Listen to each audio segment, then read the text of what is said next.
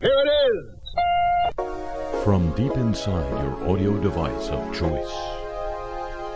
Ladies and gentlemen, sometimes people ask me, what the hell is it you do on that show that I never listen to?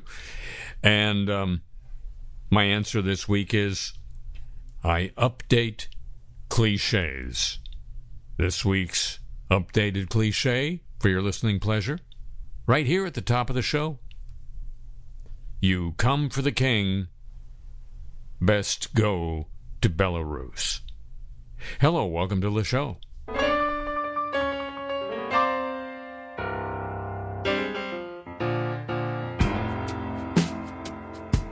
I tore my head. Why you gotta get so gray? Why you always getting away? Why can't you just let things go? I tore my heart. Sorry what I put you through. The trouble is me and not you. You are the wisest one I know. The heart is humble, heart is strong. Heart is the hero of every song. Well, the heart is the hero of every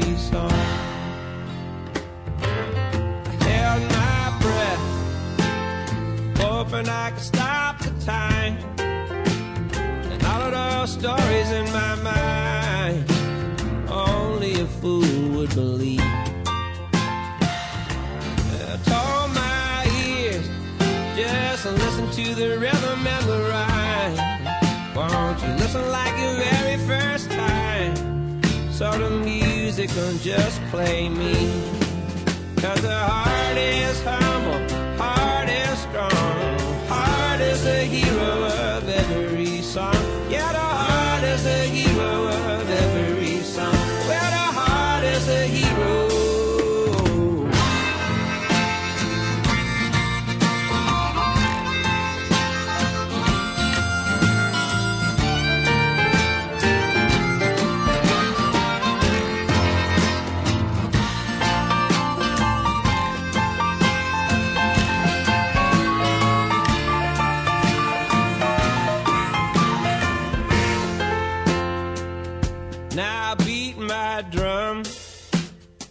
the space between. Feel it right down to my feet till I'm dancing with the melody. Oh, my heart, thank you for being so true. Now I'm putting my trust in you and remember to remember is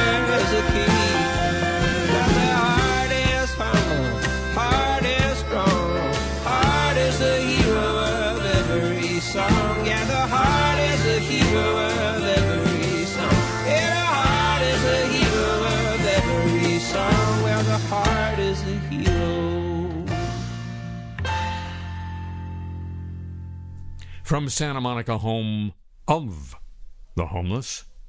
I'm Harry Shearer. Welcome you to this edition of the show. And now, ladies and gentlemen, time right here, right now, for me to read the trades for you.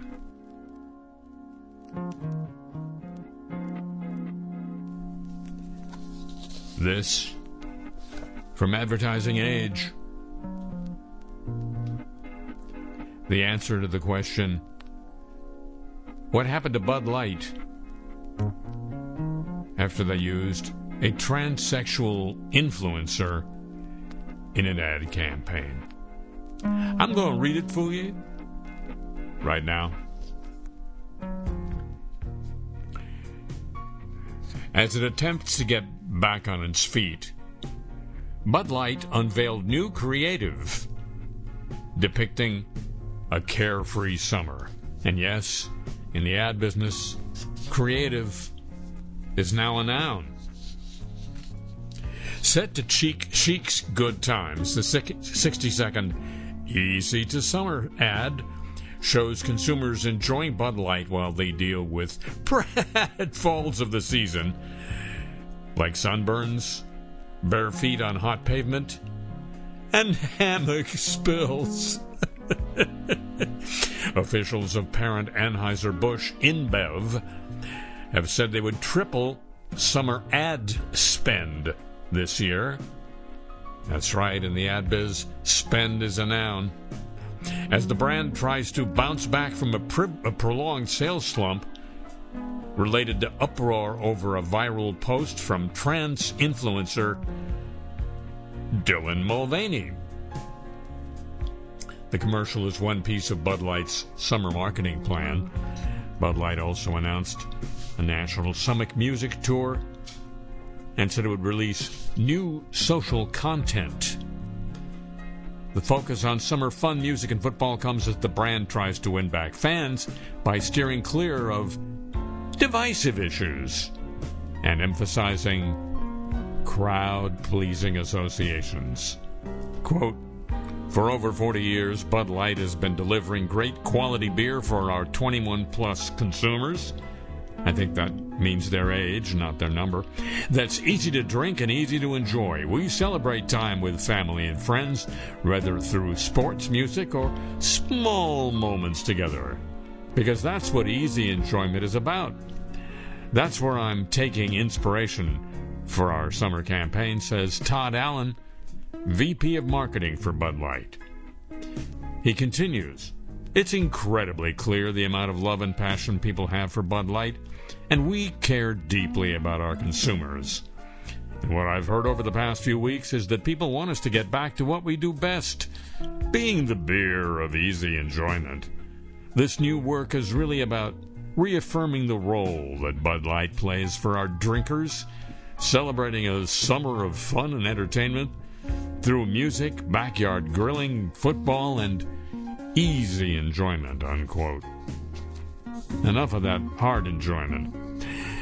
Beer Marketers Insights, that's a, another publication, commented on a survey of Bud Light distributors that suggests the beer maker has a lot more work to do in the U.S. to boost their morale and its sales. Quote, their marketing people don't understand rural markets, unquote, one distributor, according to the report. They have lost sight of core consumers, said another.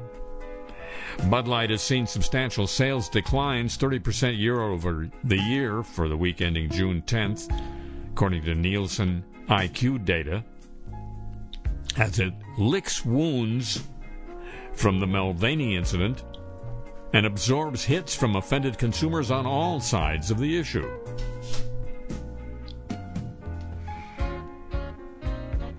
The controversy saw two executives, including the marketing VP, take a leave of absence.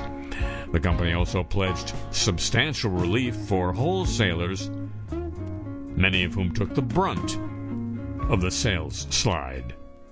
According to Beer Marketers Insights, quote, delivery guys are still being abused, spit at, given the finger, according to one distributor. Others shared that the issue, quote, has taken away their pride for being a bud guy, unquote. Anheuser-Busch InBev's global chief marketing officer said earlier this week the brand was, quote, learning a lot, unquote, from the controversy. He continued, In times like this, when things get divisive and controversial so easily, I think it's an important wake up call to all of us marketers, first of all, to be very humble. Those are the words of Marcel Marcondes. He continues, That's what we're doing, being very humble, and really reminding ourselves of what we should do best every day, which is to really understand our consumers, which is to really celebrate and appreciate every consumer that loves our brands, but in a way that can make them be together, not apart. Unquote.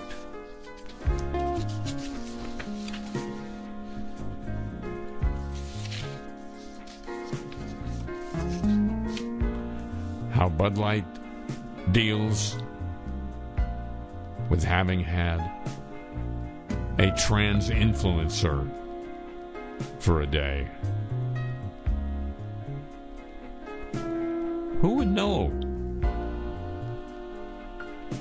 if I were not to read the trades for you? Copyrighted feature.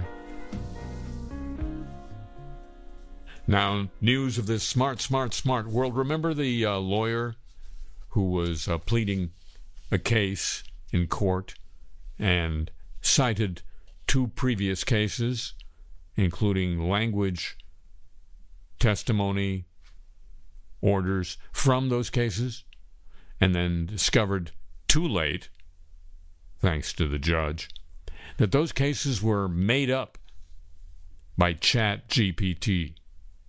They didn't exist. They were non cases.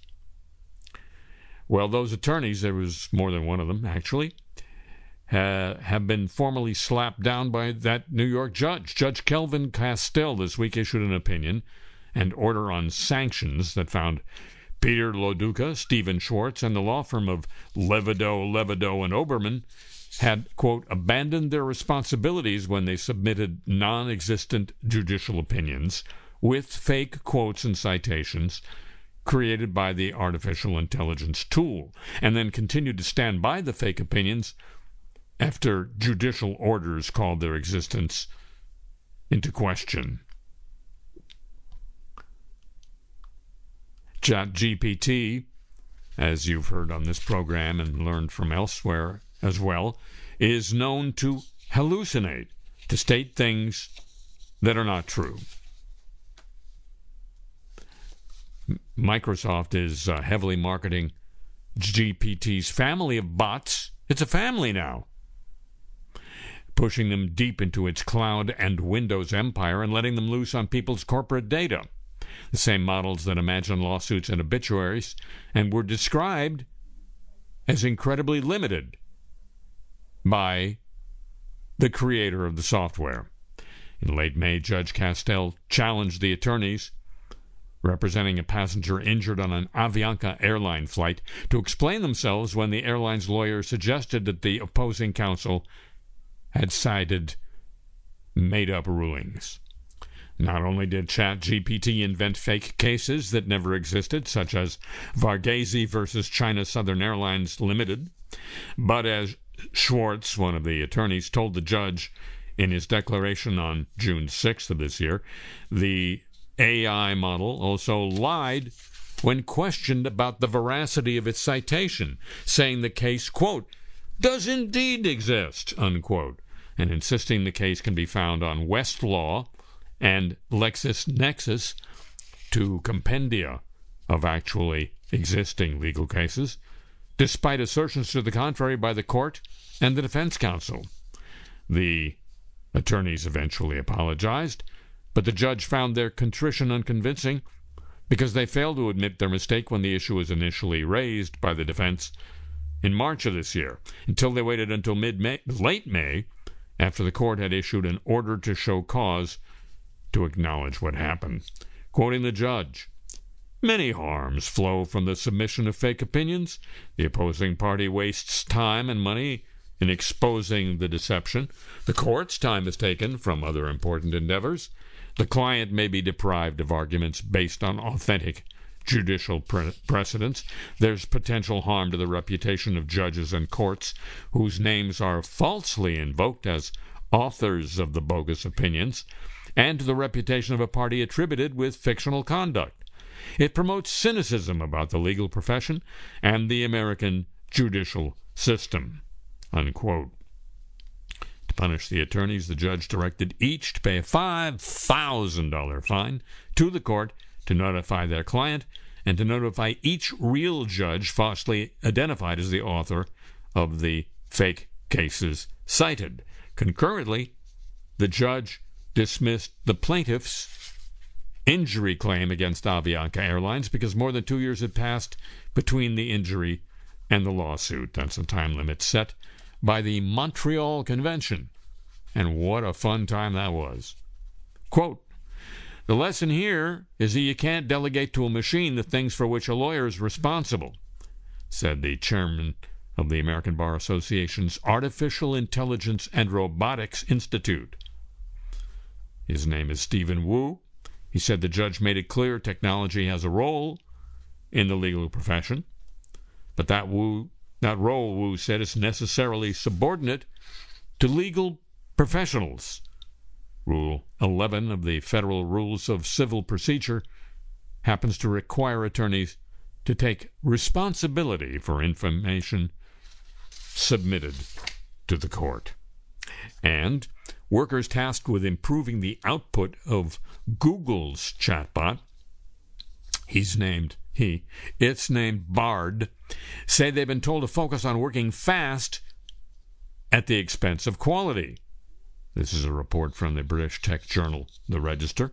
Bard sometimes generates inaccurate information simply because there isn't enough time for these fact checkers to verify the software's output, according to one of those workers. They large language models like Bard, they learn what words to generate next from a given prompt by ingesting mountains of text from various sources the internet, books, papers, and uh, some publishers are already preparing, if not already opening legal actions to get paid for having their material uh, scraped by chatbots. This information is complex, and sentence predicting AI chatbots can't tell fact from fiction. They try their best to emulate humans by reading our own work. Hoping to make the models like Bard more accurate, crowdsource workers are hired to assess the accuracy of the bot's responses. That feedback then goes back into the pipeline, so the future answers from the bot might be of higher quality.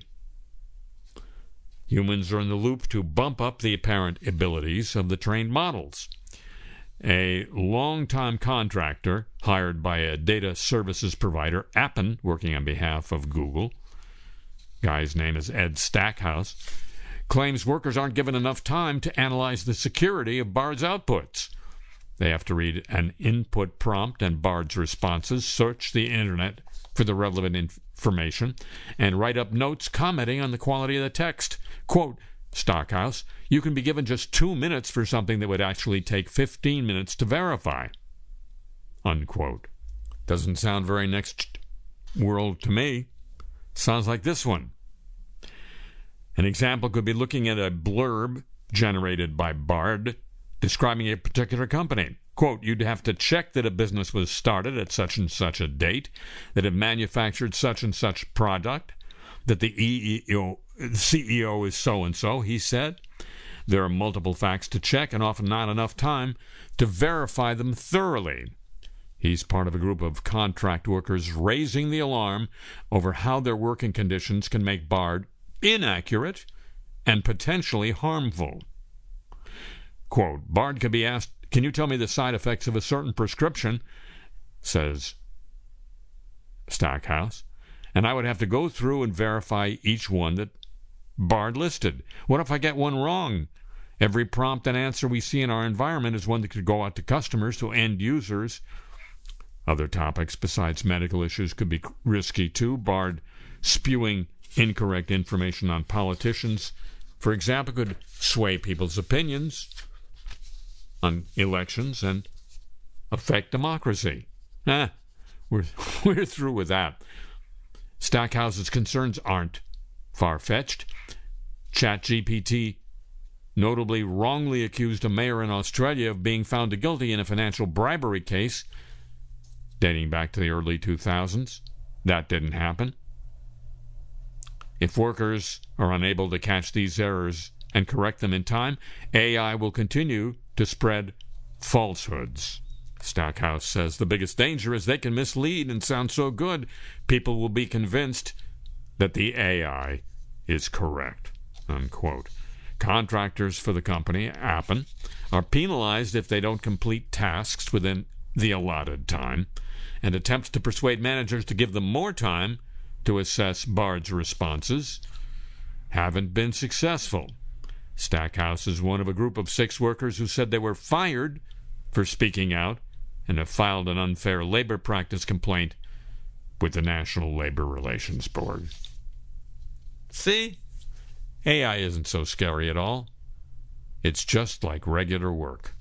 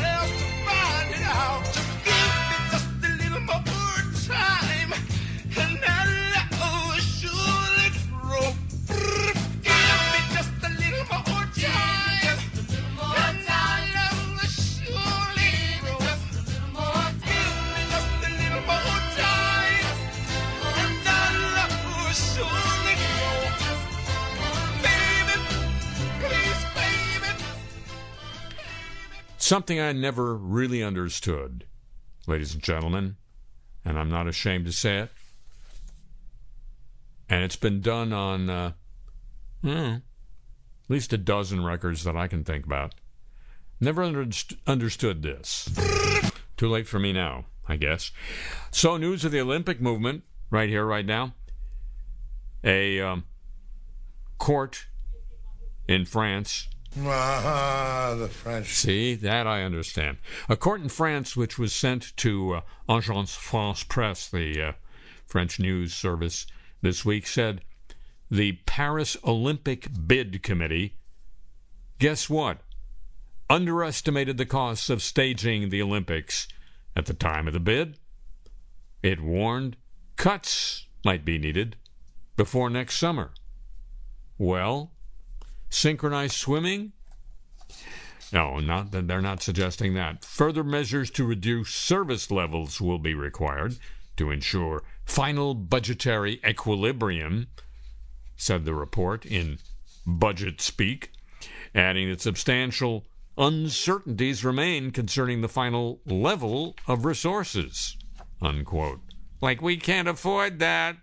The report also highlighted difficulty securing enough bids from private security firms for security, sponsorship shortfalls, the difficulty in working out total costs, and delays in finishing construction, particularly of transportation infrastructure. I had a ticket, but I couldn't get to the game.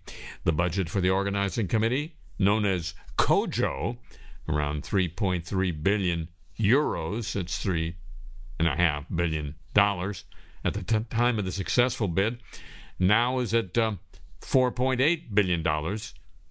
By the end of last year, the report estimated two thirds of the increase resulted not from management drift or ill considered changes to the project, but from an obvious underestimation of the bid budget and an incomprehensible lack of understanding of the complexity of the Olympic Committee specifications. Unquote. That doesn't sound good. The report said budget revisions for last year by an extra $438 million, partly due to inflation, were carried out transparently and rigorously by COJO. They had their COJO working.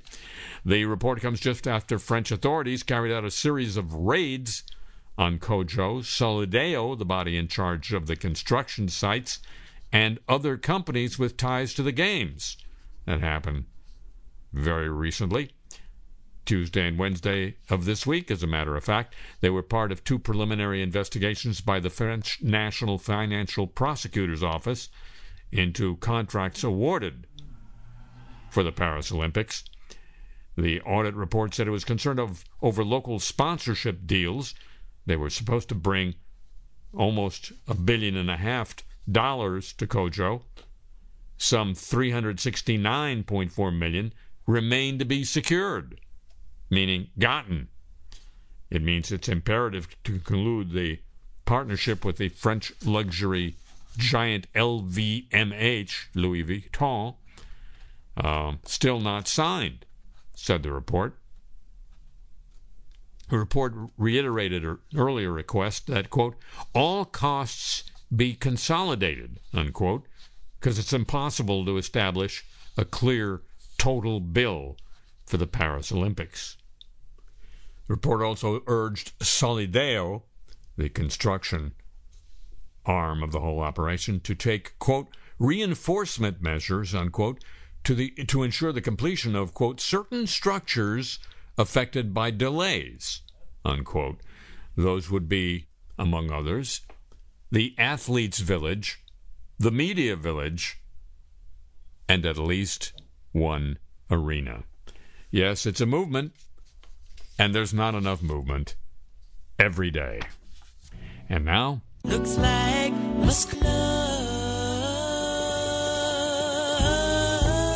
some musk love from Australia.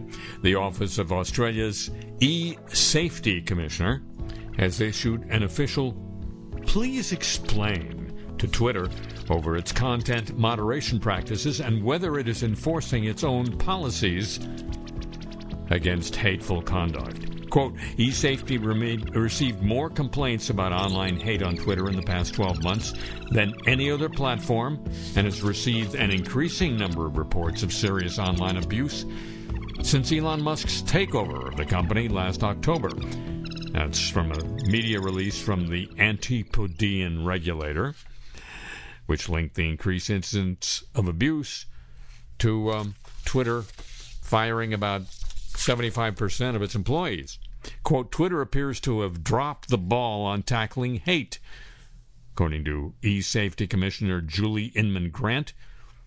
She says a third of all complaints about online hate reported to us are now happening on Twitter. Unquote. Australia's Communications Minister Michelle Rowland has previously revealed that her department's polite inquiries to Twitter on the matter produced no response not even a poo emoji. The legal notice sent by the e Safety Commissioner therefore represents an escalation. That'll get a poo emoji. The regulator is backed by the Online Safety Act, which requires service providers to follow, quote, basic online safety expectations, unquote. They're designed to protect Australians from online abuse. Hey, Aussie! The uh, law also requires online services to respond to requests for information about how they're working to minimize harms to Australian users. Failure to do so within 28 days can result in daily fines of around 450,000 American dollars. Elon can afford that. For about a week. And now. News of the Godly. Speaking of Australia, an Australian ex priest convicted of child sex abuse has pleaded guilty sexually to sexually abusing a 72nd victim. Gerald Ridsdale has been in prison since 1994. The 89 year old is bedridden and serving an almost 40 year sentence for a series of convictions for abusing children between 1961 and 1988, while he worked as a Roman Catholic priest in churches and schools across his home state of Victoria. Now bedridden, he pleaded guilty this week by a video link from a prison hospital to a new charge of indecently assaulting a 13 year old boy in 1987. During his 29 years as a priest, Ridsdale was shuffled between 16 different church posts. In 2017, a government inquiry found his frequent relocations were evidence of the church covering up his crimes. Let us pray. Uh, with an E. Proposed details of the Church of England's national redress scheme, uh, scheme for survivors of church related abuse have been published this week. The purpose of the redress scheme is to demonstrate in tangible and practical ways that the Church of England is truly sorry for its past failings relating to safeguarding. There will be a presentation and debate at the Church's General Synod next month. It's hoped legislation will progress through the Synod in forthcoming sessions, after which it will need parliamentary approval. It is, of course, a state religion in England.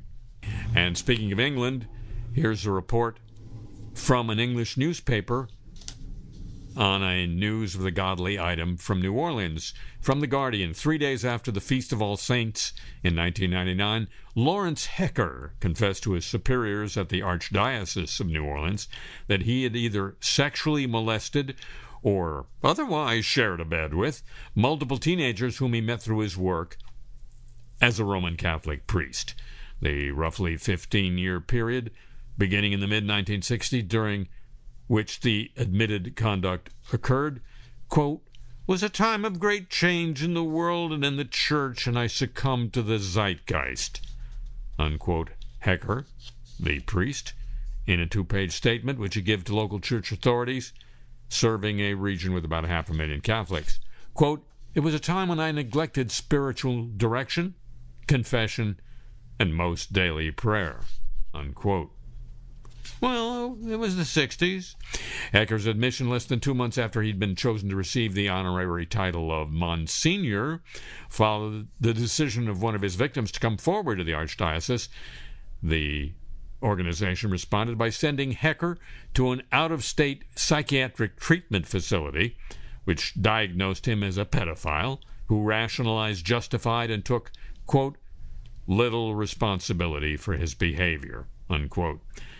The facility also determined that Hecker, despite the vow of celibacy, had previously engaged in a sexual encounter with a grown man who had an unspecified mental disability and to whom the priest was ministering. It recommended the Archdiocese prohibit Hecker from working with children, adolescents, or other particularly vulnerable people. But he did not stop working until the church allowed him to retire in 2002. That year, the Archdiocese of Boston had been exposed as having covered up widespread sexual abuse of children by its clerics, setting off a scandal resulting in worldwide church reforms and a damn good movie. But when attorneys for the New Orleans Archdiocese reported Hecker alongside a handful of other clerics accused of abuse to the New Orleans police, they only informed investigators about a single one of the cases cited in his confession and they didn't mention the confession itself at all. Law enforcement authorities have never charged Hecker with a crime, even though the number of his accusers has only grown with the passage of time. Despite openness policies that the church implemented after the Boston scandal, New Orleans Archdiocese did not publicly acknowledge that Hecker was a predator until 2018. That's the year the Archdiocese released a list of dozens of priests and deacons whom it considered to be strongly suspected of sexually abusing minors. Citing a moral obligation it had to all clerics, the Archdiocese waited until it filed for federal bankruptcy protection three years ago. in part because of litigation following the release of the clergy abuse list, to stop paying retirement benefits to Hecker and other abusive priests. That's because the judge overseeing the bankruptcy ordered it to stop paying retirement benefits. The most complete account yet of the shocking extremes to which the second oldest Catholic archdiocese in the U.S. went to coddle an admitted child molester is contained in hundreds of pages of secret church files seen by The Guardian in London. The documents establish that New Orleans' last four Catholic archbishops, first of whom took office in the 1960s, had substantial reason to believe Hecker, Hecker was a child molester.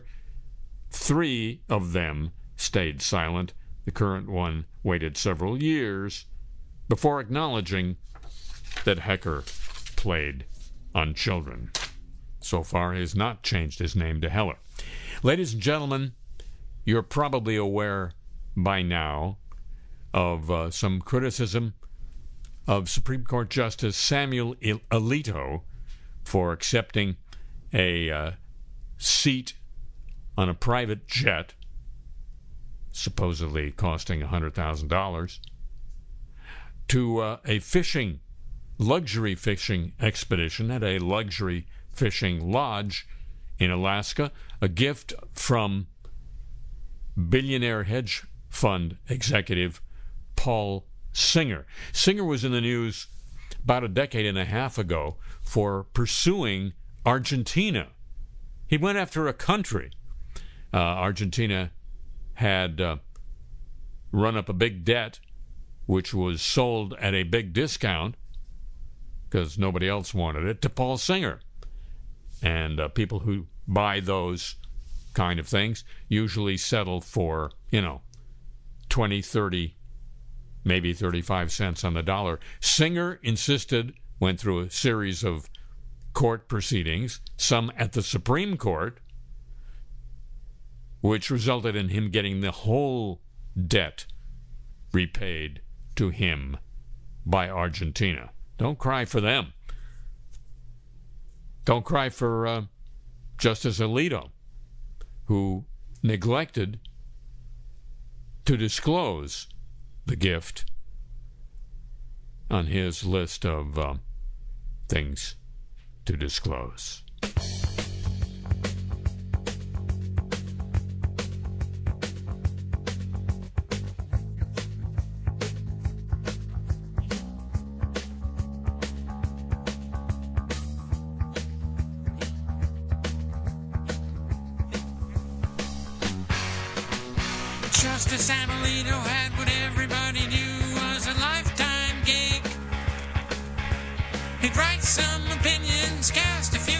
And live life kinda big.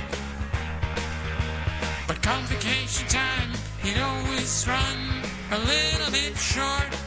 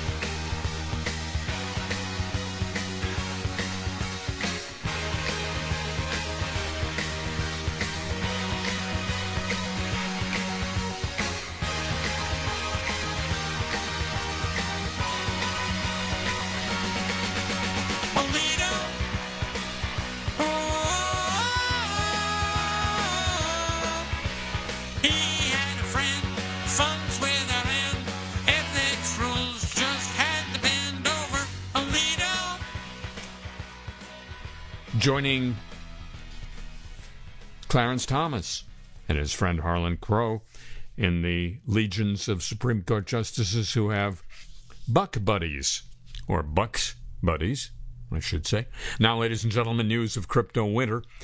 Banq, no with a Q, Banq with a Q at the end. A subsidiary of Prime Trust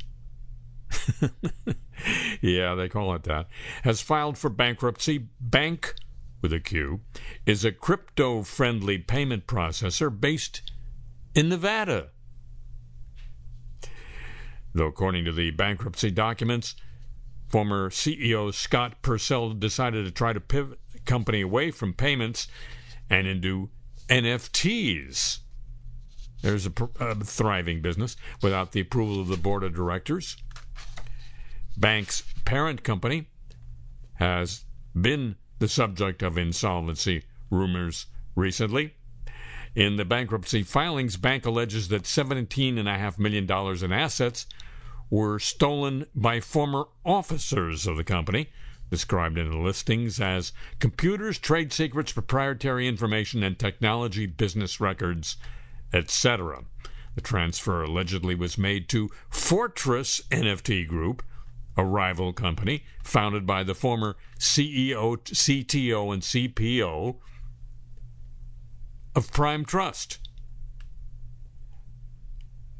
A uh, lawsuit from Banq filed against Fortress and the executives alleges that they stole not only Banq's techno- technology but also significant other value of Banq's and used the purloined property to launch defendants Fortress NFT and Planet NFT using Banq's assets, employees' trade secrets, and proprietary technology.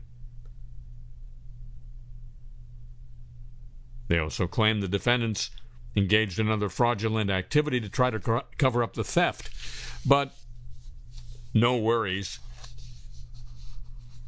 because Prime Trust is going bankrupt too. First, um, they were going to be acquired by a company called BitGo. They were announced as being acquired, and that acquisition failed, according to a tweet from BitGo's Twitter account. And now the Nevada Financial Institutions Division has issued a cease and desist for the Prime Trust crypto custodian. The uh, apparently embattled Prime Trust signed a non binding letter of intent of acquisition with BitGo, but BitGo announced the deal was off this week on Thursday. The same day, Stably announced they had received a letter from Prime Trust announcing that deposits and withdrawals would be halted, which attributed the move to an order from the Nevada Financial Institutions Division. Now, that cease and desist has become public. It alleges that the overall financial condition of Prime Trust has considerably deteriorated to a critically deficient level, and that on or about June 21st, that's this week, respondent was unable to honor customer withdrawals due to a shortfall of customer funds. Unquote. The NFID, that's the Nevada Financial Institutions Division, you know, you got to play straight in Nevada, They uh, said that Prime Trust, quote, has materially and willfully breached its fiduciary duties to its customers by failing to safeguard assets under its custody and is unable to meet all customer disbursement requests. Unquote. Prime Trust had been a partner of the Trust USD stablecoin.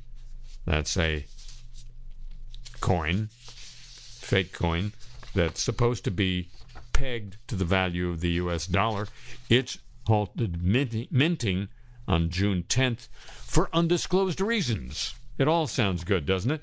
Thanks to Molly White at Web3 is going just great for reporting on the good things happening at Prime Trust. And one more uh, item in the crypto winter. It's, it's it's I think it's I think it's beginning to snow there. A South Korean company has lured investors with its new technology, a blockchain app that can identify dogs by their nose wrinkles. An investigation found that what the company promoted to be its dog nose wrinkle reader, sitting down, are you, was fake. South Korean police say investors lost more than a hundred million dollars in what it describes as a typical Ponzi, meaning it pulled in incredibly stupid people. Three were arrested, another 64 were charged with alleged fraud related to the scheme. The project came with a cryptocurrency and offered high returns on investment. Hey, it's probably too late, but I think I'm in. Now, the apologies of the week. We're so sorry. Finland's newly appointed Minister for the Economy has apologized for two speeches in which he appeared to praise the former Nazi dictator Adolf Hitler. You've heard of him. In a Facebook post this week, the minister, Vilhelm Junnila, said he was sorry for remarks he labeled, quote, stupid and childish. Junnila, a supporter of the ultra nationalist Finns Party, was appointed as a minister this week in Finland's new coalition government. He was apologizing for making the same comment about Hitler at two separate events. Speaking at a meeting in the city of Turku a couple of years ago, Junnila noted with satisfaction his local party chairman's election number was 88. That's code among neo Nazis for the letters HH, signifying Heil Hitler. Then in March this year, Junnila congratulated another candidate who had received the same number at a Finns campaign event, according to a Finnish broadcaster. First of all, congratulations on an excellent, excellent election number. I know it's a winning card. This 88 refers, of course, to the two H's, but th- let's not dwell on that. Junnila is said to have joked. Writing on social media this week, Junnila said, quote, I've done something wrong and I'm sorry for my actions, unquote. He acknowledged that the video of him speaking in 2019 is still online, adding, had he been invited to a similar event today, he wouldn't participate. He said in a separate Facebook post, quote, I hope everyone is clear that I condemn the Holocaust, anti Semitism, and all anti Semitic acts strongly and definitely and completely. A local Indiana chapter of Moms for Liberty, a national conservative parents organization, apologized this week for quoting Adolf Hitler in a newsletter. This from NBC News. The Hamilton County chapter of Moms for Liberty quoted Hitler's remarks in a 1935 rally on the front page of its newsletter. The quote placed directly below the masthead read, quote, he alone who owns uh, he alone who owns the youth gains the future unquote. The indianapolis star reported this story on wednesday. The local chapter of moms for liberty added additional context to the original newsletter saying the quote from this quote horrific leader should put parents on alert. If the government has control over our children today they control our country's future, unquote. A day later, Paige Miller, the chapter's leader, apologized for quoting the Nazi leader in a statement posted to the Moms for Liberty Facebook group. Quote, We condemn Adolf Hitler's actions and his dark place in human history. Miller wrote, Paige Miller, we should not have quoted him in our newsletter and express our deepest apology. Unquote. Both Democratic and Republican local officials condemned the uh, inclusion of the quote. In case you uh, wonder, Moms for Liberty has grown to include over the last two years 285 chapters in 44 states, according to the organization. And um, it opposes mask mandates in schools, banning library books that mention sexual orientation, and curtailing classroom lessons on racial inequality or inequity and discrimination. Dateline Menomonie, Wisconsin, the Menomonie Police Department Chief Rick Hollister released a statement this week apologizing for an officer's response, quoting it. On Tuesday, June 20th at 9:07 a.m., the Menomonie Police Department responded to a complaint that garnered considerable attention and concern from the public. The incident was reported as suspicious activity. When the officer arrived, a gray Ford car that's not normally seen in the area was located. The officer made contact with the driver, subsequently issued the driver a parking ticket. After the officer left the location of the driver, an evaluation of the incident took place. It was determined that a parking ticket was inappropriate for the situation. The officer returned to speak with the driver. The ticket was voided. During the overall review of the incident, it was learned the officer advised the driver to return where he came from. An apology was not issued to the driver.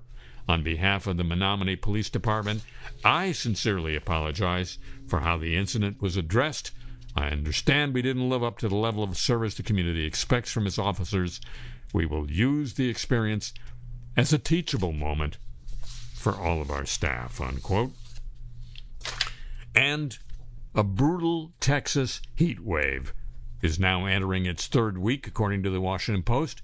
Shows no signs of slowing down. If anything, it could expand north and east and get worse over the next week. The expected intensity and longevity of the heat has forecasters concerned about dangerous and deadly consequences and even apologizing for it. Quote, sadly, temps are going to creep back upward next week, too. Sorry, y'all. We're going to get back to our typical levels of heat someday, but not real soon. Keep up the fight against the heat. Unquote. The National Weather Service in Houston. Apologies the week, ladies and gentlemen. Copyrighted feature of this broadcast. And now, France's Nuclear Safety Authority, here's news of our friend the Atom, has given the go ahead for a preliminary assessment for the construction of a center for radioactive waste disposal near the French town of Bure in the department of Creuse. Creuse, C R E A S E. Final approval for the project, which is highly controversial, according to Radio France International, may still be years away. In a statement this week, the uh, Nuclear Safety Authority gave the green light for a technical assessment of the project designed to store a minimum of 83,000 cubic meters of highly radioactive waste from French nuclear power plants at a depth of 500 meters by the year 2040. The uh, assessment process involves compliance with safety requirements. Will take some three years to complete. Since the 1990s, this project, CIGEO, it's called, has been at the center of major conflict. Since 2016, several violent confrontations between protesters and police led authorities to vacate the zone. February 2018. Local opposition remains limited, but anti nuke activists managed to set up camp near, uh, camp near the site. They worry about possible dangers caused by radioactive pollution and complain about the opaque way, not the opaque way, the opaque way the public company in charge of the project and the state government dealt with the case. French government has put nuclear back as the prime motor for energy production. The uh, project will cost $27 billion over a span of 150 years. To which one can only say, Maha, the French. And finally, your contact lenses could be shedding microplastics into your eyes. According to new research, up to 140 million people rely on contact lenses worldwide. The visual aids could be a source of damaging plastic pollution, according to Euronews. In a study published by the American Chemical Society, researchers estimate lenses worn for 10 hours a day could shed more than 90,000 microplastic particles per year. Quote, our study reveals an undiscovered pathway of microplastic direct exposure to humans, say the authors. This highlights the urgent need to assess the potential health risks caused by eye exposure to microplastics, they write. Microplastics, as we all know, are everywhere. According to a 2022 study, people inadvertently consume up to 5 grams of micro and na- nanoplastics every week. The tiny particles linger in human blood, lodge in the organs, and pollute fetuses. Emerging research suggests they may be able to induce carcinogenesis in cells. You know what that is. Scientists called for urgent more research into the health consequences of microplastics. Just one word microplastics.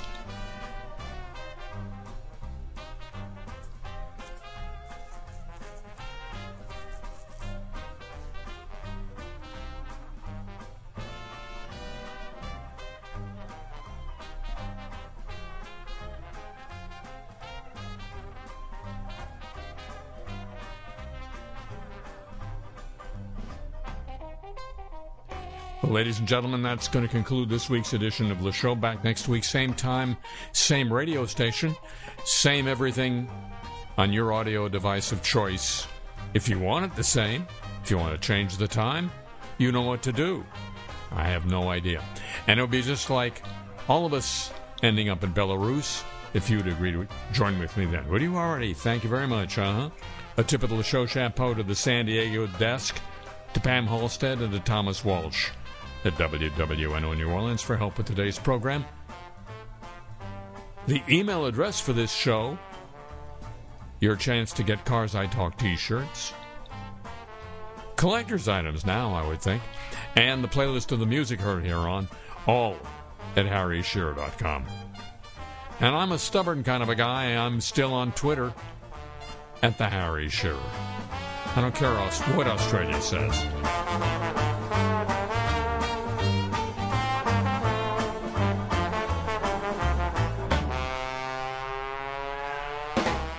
The show comes to you from Century of Progress Productions and originates through the facilities of WWNO New Orleans, flagship station of the Change Is Easy radio network. So long from the home of the homeless.